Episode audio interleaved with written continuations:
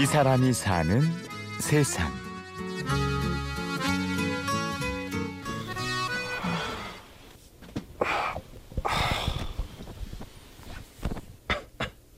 오늘의 주인공 한국기원 연구생 현규의 아침은 이렇게 시작됩니다. 현규는 바둑도장에서 합숙 생활을 한 지 벌써 10년째입니다. 그냥 도장이 거의 그냥 집이에요 그냥 지금은 명절 때만 명절 명절 명절, 이외 아니면 도장 휴가 음, 한 3, 4일 그냥 그럴 때 말고는 살 풀었어? 살 풀었어 살? 너는? 10페이지인데? 흙과 백에게 1시간씩 그리고 3회의 초읽기 바둑 한 판을 집중해서 두면 3시간이 숨가쁘게 흐릅니다. 그리고 사범님과 함께 복기를 하면 연구생의 하루는 지나갑니다. 나가야 되는 거 아닌가? 집에 왔어? 아니 이게 시험 말고도 제껴도 된다 어제 둔 거를 이제 제껴도 기록장이라고 해서 숫자 표시하면서 이렇게 적어가지고 거의 웬만하면 그냥 머릿속으로 저장 돼 있어가지고 보지 않고 그냥 하는 경우가 거의 대부분이 현규의 사물함에 차곡차곡 쌓여있는 기보 기록장에는 이렇게 기억된 수천 판의 시합이 저장되어 있습니다. 그리고 이거는 대만 이제 프로가 와가지고 이제 교류전 하는 건데 거의 끝날 때까지는 진바둑연 초읽기 부분에서 실수를 좀 해가지고 제가 그 부분을 좀 잘 파고들어서 역전한 바둑이에요 이 바둑. 사실 바둑은 그 자기가 공부한 양대로 되는 게 아니거든요. 저 같은 경우도 남들보다 뭐 많이 하면 많이 했지라고 생각하는데 막상 또 두다 보면은 누구한테도 질 수도 있고 누구한테도 이길 수 있는 거라 이렇게 공부하기를 10년. 현규의 목표만큼은 뚜렷하지만 그 길은 조금 좁아 보이는데요. 일단 1차적인 거는 당연히 프로가 되는 거고 마치 가수로 꿈 하면은 그냥 같은 연습생에서 먼저 데뷔했다 뭐 그런 그런, 그런 느낌인 것 같아요. 작년까지만 해도 7명이었거든요. 근데 올해는 약간 규정이 좀 바뀌어가지고 5명으로 좀 줄었어요. 기회가 좀 사라진 거죠. 그 안에서 경쟁에서 이기고 올라가야 입단할 수 있는 거거든요. 아, 엄청 힘들어요 그냥. 한 해에 한 번, 2월에 치러지는 대회에서 입단할 수 있는 연구원은 고작 5명. 하지만 현규는 연구생 3조에 속해 있습니다.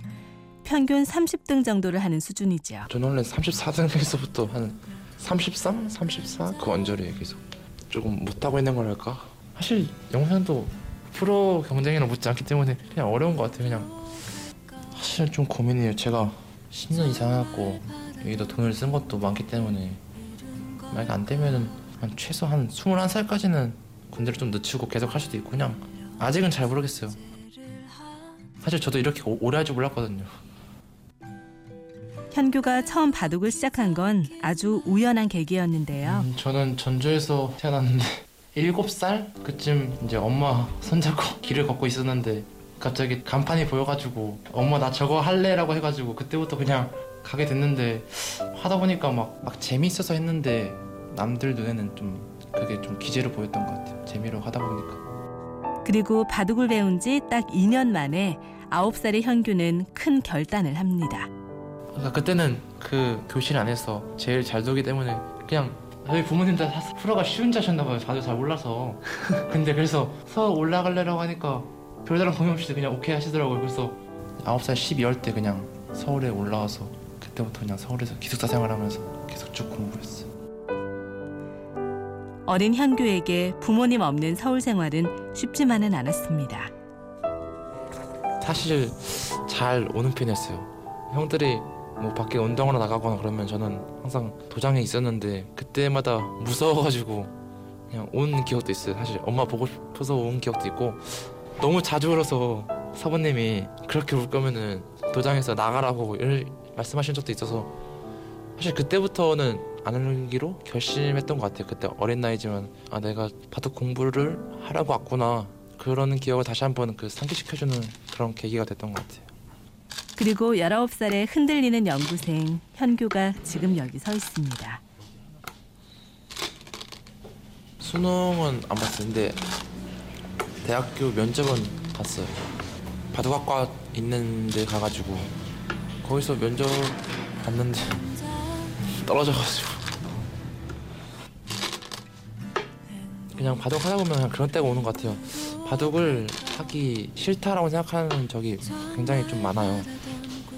미래가 불투명하고 남들보다 어, 열심히 했다고는 생각하는데 막상 또 시합에 나가면은 제가 또 잘 지고 자꾸 이런 생각하게 돼요. 자꾸 나는 왜 안 되지? 아 나는 막 왜 이럴까? 남들보다 많이 한 것 같은데 답이 없는 것 같아요. 그냥 결론이 아- 안 나오고 그냥 음, 자기 발전이 없어 보였을 때 그럴 때가 굉장히 좀 힘들고 하기 싫었던 것 같아요. 그때만큼은. 한두의 오래된 기보 기록장. 그 한편에 사범님의 메모가 보입니다. 어 이거는 이제 사범님이 저렇게 이제 도움이 되라고 쓰신 말인데 한번 읽어드릴게요. 어, 꾸준하고 성실하게 노력하는 모습은 항상 널 기대하게 만든다. 하지만 왠지 비관적이고 어두운 모습이 너 자신이 가지고 있는 최고의 장점인 노력을 누르고 있는 건 아닐까? 성실하고 노력하는 사람은 그 누구에게도 당당해도 되고 자신감을 찾아도 돼. 너의 모습은 여기 있는 사람 모두가 알고 있을 거야. 19살의 현규에게는 지금 자신이 걸어온 바둑을 복귀할 시간이 없습니다. 하지만 그런 생각 한 다음에 그냥 내가 원하는 게 뭔지 잘 알고 있으니까 그거를 이루려고 이루려고 그냥 꼭 참는 것 같아요. 죽어도 바둑이 그냥 살아도 바둑이 그냥 어차피 바둑을 계속 할 거라면은 어차피 그런 거는 그냥 시간 지나고 보면은 그냥 다 큰 의미가 없는 거기 때문에 그냥 네, 그냥 꾹 참고 하는 것 같아요. 이 사람이 사는 세상. 취재 연출 구성의 유천, 내레이션 류수민이었습니다. 고맙습니다.